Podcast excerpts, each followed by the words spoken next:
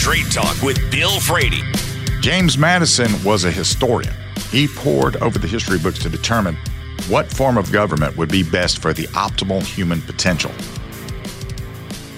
He did know that the, with certainty that we needed some form of government in order to function. And he wrote, if men were angels, no government would be necessary. But we're not. And we do need control over certain aspects of the culture and the conduct. In Western culture, it started with the Bible, and the West continued with the laws constraining our propensity toward dangerous vices. You know, the kind that would either harm yourself or somebody else. I happen to agree with R. Delderfield's principle a few rules, but unbreakable. But you still need rules.